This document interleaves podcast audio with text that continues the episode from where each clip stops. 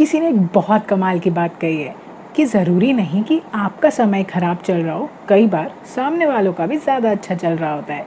Hello guys, मैं हूँ doctor रंशिका Agarwal.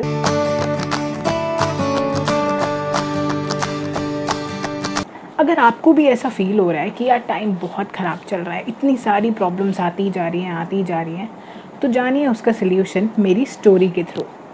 एक बार एक राजा होता है, उसकी कोई संतान या उसका कोई बच्चा नहीं होता जिस जो उसका वंश आगे बढ़ा पाए।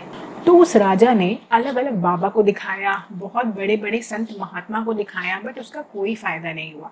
जगह जगह मन्नतें मांगी पर उसका भी कोई फ़ायदा नहीं हुआ। तो अब उसने सोचा यार क्या किया जाए, क्योंकि उसकी उम्र भी बहुत हो रही थी पर उसको वंश भी आगे बढ़ाना था, क्योंकि राज्य के लिए कोई उत्तराधिकारी नहीं मिल रहा था।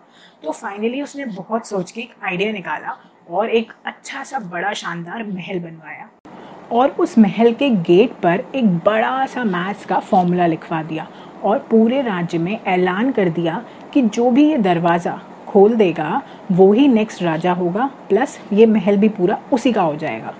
तो उस दिन के बाद से जिसको थोड़ी बहुत भी मैथ्स आती थी उन्होंने अपना दिमाग लगाना शुरू किया। बाकी कुछ लोग तो लिख के ले गए कि भाई घर पे जाके आराम से दिमाग लगाकर सॉल्व करेंगे। कुछ मैथमेटिशियंस भी वहाँ आए कि हम लोग से तो आराम से हो जाएगा, चाहे बड़ा हो या छोटा, वो मैथ्स के फॉर्मूले तो जानते ही थे, बट किसी से भी वो सॉल्व नहीं हो पा रहा था। पाँच छः दिन जब ये सिलसिला चलता रहा तो बाहर के कुछ राज्य से मैथमेटिशियन, बड़े मैथमेटिशियन वहाँ आए वो फॉर्मूला सॉल्व करने के लिए, बट उनसे भी बात नहीं बन रही थी। तो किसी को एक्चुअली समझ नहीं आ रहा था कि ये कैसे सॉल्व करें और दरवाज़ा कैसे खोलें। एक दिन ऐसा आया कि जब लोग थक हार के वापस जा रहे थे, बस वहाँ पे तीन ही लोग फाइनली बचे थे। दो तो दूसरे राज्य के मैथमेटिशियन थे और एक नॉर्मल सा दिखने वाला वहाँ लड़का खड़ा था जो ऐसा लग रहा था देख के जिसको वो ध्यान करता होगा, योगा करता होगा।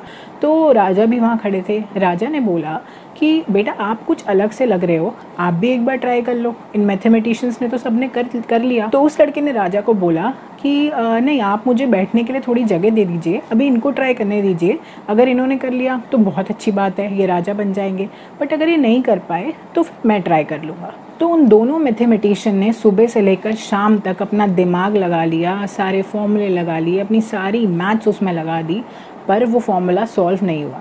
अब वो यही सोच रहे थे कि आखिर ये फॉर्मूला बनाया किसने है जो सॉल्व ही नहीं हो रहा, दरवाज़ा कैसे खोले।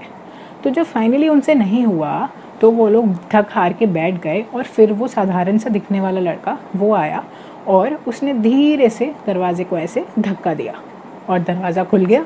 तो जैसे ही दरवाज़ा खुला बहुत सारे लोग वहाँ इकट्ठे हो गए और उससे पूछने लगे कि भैया आखिर आपने ऐसा क्या किया, आपने कैसे इसको सॉल्व कर दिया, ऐसा आपने क्या दिमाग लगाया कि आपसे सॉल्व हो गया और दरवाज़ा खुल गया। तो उस साधारण से दिखने वाले इंसान ने बोला कि मैं बहुत देर से यहाँ पे बैठ के सोच रहा था कि यार सब लोग फॉर्मूला लगा रहे हैं, हो सकता है इसका कोई फॉर्मूला ही ना हो, ये ऐसे ही खुल जाए। तो सारे फॉर्मूला आप लोग ट्राई कर चुके तो मैंने सोचा कि मैं बिना फॉर्मूले के ट्राई करता हूँ। तो मैंने थोड़ा सा धक्का मारा और वो खुल गया। तो कभी कभी लाइफ में जो जो प्रॉब्लम आपको दिख रही होती है वो एक्चुअली में इतनी बड़ी प्रॉब्लम होती नहीं है, हो सकता है उसका कोई साधारण सा, कोई सिंपल सा सल्यूशन हो और उसे आप देखना ही नहीं चाह रहे हो। आप सोचते हैं कि कॉम्प्लिकेटेड प्रॉब्लम है तो उसका सल्यूशन भी कॉम्प्लिकेटेड होना चाहिए, बहुत सोच के ही समझ आएगा या किसी से बहुत डिस्कस करके ही समझ आएगा, बट कभी कभी लाइफ में बड़ी प्रॉब्लम का सल्यूशन बहुत छोटी छोटी चीज़ों में छुपा होता है जो कि आपको आसपास देखने से ही मिल जाएगा।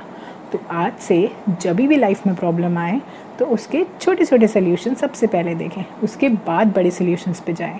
तो ये छोटी सी मज़ेदार कहानी हमें बहुत कुछ सिखाती है कि ज़िंदगी में कभी कभी प्रॉब्लम्स होती ही नहीं है और हम कुछ ऐसी बातों को प्रॉब्लम में तब्दील कर देते हैं जिससे हमें लगने लगता है कि यार लाइफ में बहुत प्रॉब्लम्स है। हो सकता है कि आप आराम से बैठकर सोचें तो कोई प्रॉब्लम हो ही ना। इसीलिए मैं आपसे बोलती हूँ कि कर दिखाओ कुछ ऐसा कि दुनिया बनना चाहे आपके जैसा। Bye bye.